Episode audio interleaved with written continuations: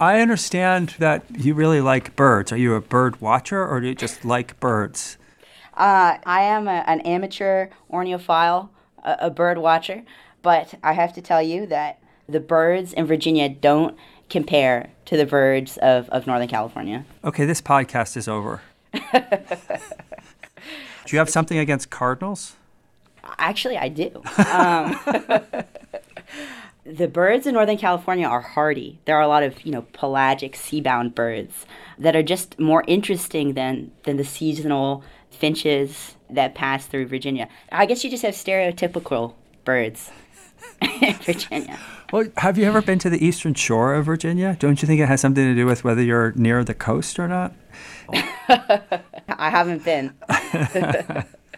okay, well, I'm going to ask you to keep an open mind on, on Virginia birds and just think about whether you can get to see the coastal birds. I think you'd be impressed. Okay, I'll, I'll add it to my bucket list. All right.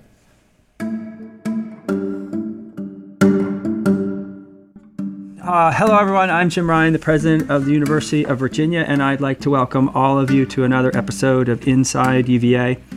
This podcast is a chance for me to speak with some of the amazing people at the university and to learn more about what they do and who they are. My hope is that listeners will ultimately have a better understanding of how UVA works and a deeper appreciation of the remarkably talented and dedicated people who make UVA the institution it is.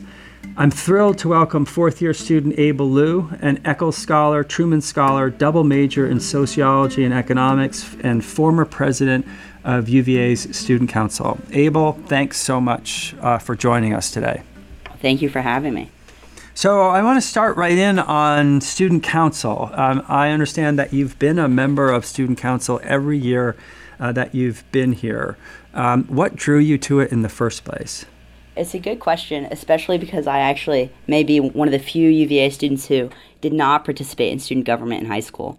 But when I landed at UVA and heard about student self governance as a tradition, I figured that it might be worth throwing my hat in the ring to run for first year rep. Believe it or not, that is the most competitive student council election, hands down, across any year. Yeah, uh, about 40 first years run for for three spots. Yeah, and then it's like pulling teeth to get anyone else to run for any other year. Um, what do you think changes between first year and second year? People find other things to do, or yeah, I mean, it's it's, it's not as shiny, it's not as new.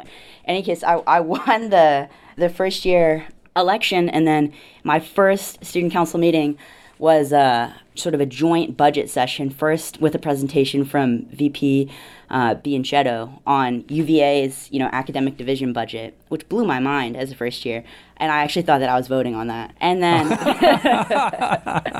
even I don't get to vote on that. right, right. And the, the second half of the meeting was voting on student council's own, significantly smaller, but still substantial budget. And so I, I realized quickly that there were a lot of resources and ways to make a, a, tangible impact in people's lives in my very first meeting. So yeah, I, I stuck with it.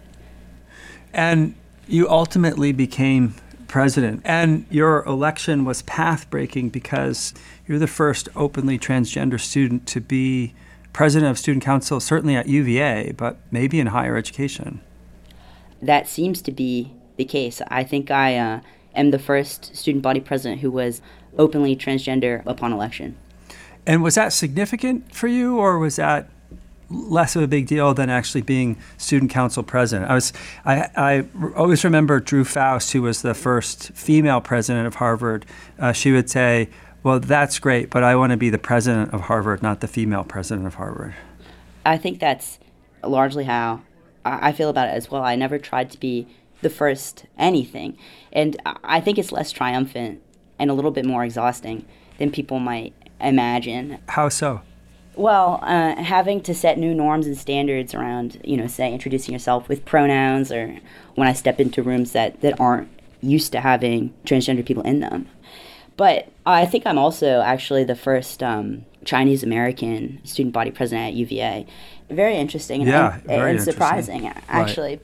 But there are moments over the course of my term, I think queer communities or the Asian American community needed a voice. And something that strikes me early on is following the the attacks in, in Atlanta, there was a vigil, and I think it was really meaningful to have an Asian student body present in that moment to be able to speak. And uh, trans and queer students actually stopped me quite often and, and let me know that I've made them feel more welcome at UVA. And so that's that's where it matters, and that's where it's been meaningful.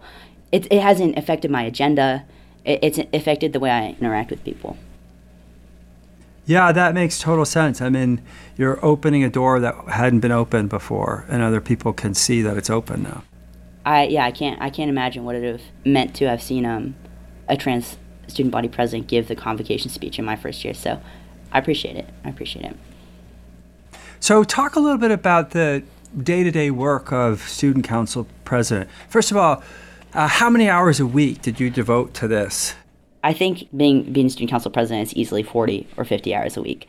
And over my, you know, 4 years at UVA, I think I have done about 10,000 hours in service to student council. I guess on a normal day, I might expect to have some sort of internal student council meeting, whether that's leading our, our cabinet or our public facing general body meeting. I might be meeting with a few different student groups about issues that they're facing, probably meeting with an administrator or two, anyone from the Dean of Students, Julie Caruccio, even, even yourself every month. There's a lot of writing and reviewing proposals, memos, and lots of slide decks lots of presentations. But I think the thing I, I didn't really expect is that there are also emergencies. Yeah, all right. yes. People have indeed. a lot of emergencies, and, and, and people also have a lot of definitions of, of what a 10 emergency is. So, yeah, it's a real mixed bag, but I don't think you realize how much progress you're making until you get to take a step back and look at what you've done over the course of a week or a month. Yeah. Well, it seems to me you were an incredibly successful student council president and someone who came in with a vision for what student council should be. And I wonder if you can talk a little bit about that because, from my perspective, it was a compelling and a really significant shift. I would like to think so. My thesis for how student council can affect change at UVA sort of hinges on two pieces. On one end of the spectrum, I think we need to recognize that student council doesn't have direct jurisdiction over a lot of the things students want us to change. And we've talked about that a lot. Whether student self governance really means students carrying out the honor code or its version of, of shared governments where we have decision making powers together. And so teaching my team and student council broadly just how you build those types of systems of shared governance through partnership, but in some cases, certainly negotiating has, has been really interesting. And then on, on the other end of the spectrum, you have what people imagine when they when they think of student self governance generally, and that's direct student enfranchisement, direct student empowerment to either adjudicate honor or UJC cases, use the student activities fee, and so I've done my best to expand what students are directly enfranchised to manage and direct in my time in student council. Right, and looking back I'm sure people ask you, you know, what do you think your legacy is going to be? I get that question already, and I feel like people are maybe giving me a hint about when I should leave. Uh, and I always say I don't really think in those terms, um, but I wonder whether looking back, there are one or two things that you were able to accomplish, obviously with your colleagues, that you think are the are the most significant. Mm-hmm. Mm-hmm. Well, we have, as a team, achieved both tangible and in- intangible policy wins or, or shifts in university culture that I'm really proud of. Some before I was even student council president. So if you ask the student body what's the one thing that student council has delivered for you over the last few years that made the biggest impact in your life, I promise the answer would be the credit no credit policy during COVID. And that predated my time as student council president, but I was on the front lines there. And then since then, I think a lot of what my team's focused on around essential resources for students like insurance grants would probably be at the top of that list. I'm most proud of, though, the way that the incoming and outgoing student council teams have taken ownership for the ways that student council has fallen short historically. So, a common complaint that we hear is that we've co opted the work of, of marginalized students or uh, marginalized student groups throughout the years. And for the first time, we're naming that and apologizing for it, setting out best practices for our team to follow to make sure that doesn't happen again. And so we've built a lot of trust between groups that even a couple of years ago would not have dreamed of working with student council. And so I'm most proud of that cultural shift because it's allowed us to produce tangible policy wins like the insurance grant package, but it's also just, it was the right thing to do. It, it was decent. And when you say co opting, you mean taking credit for work that other groups were doing? Essentially, yeah. Or watering down some proposal or demand from a group that doesn't generally get the mic. Yeah, and then taking credit for it at the 11th hour after decades of, of asking for it. Right. Yeah, yeah. Um, so I want to talk to you a little bit about um, student self governance generally. What do you think is working? What do you think is not working so well? Or where do you think there's room for improvement? Mm-hmm. I can speak to student council the best, but I do have opinions on other major student self governance institutions. What's not working probably across the board, is the ability of, of student run institutions to meet students where they are and communicate to, you know, 25,000 plus students at UVA, just how what we, we are or are not doing is or could be important in their lives and, and why every student at UVA also owns student council or honor, even if they're not a member. And so that, yeah, I think buy in is a huge issue across the board. Uh, and and do you think, if I could stop you for just a second, do you think that's why turnout among students is usually pretty low? I mean, I think this year 25% of students participated in voting in the elections. Right. And what actually warms my heart is that that is essentially double the turnout rate from 2019 to 2020 or 2020 to, to 2021.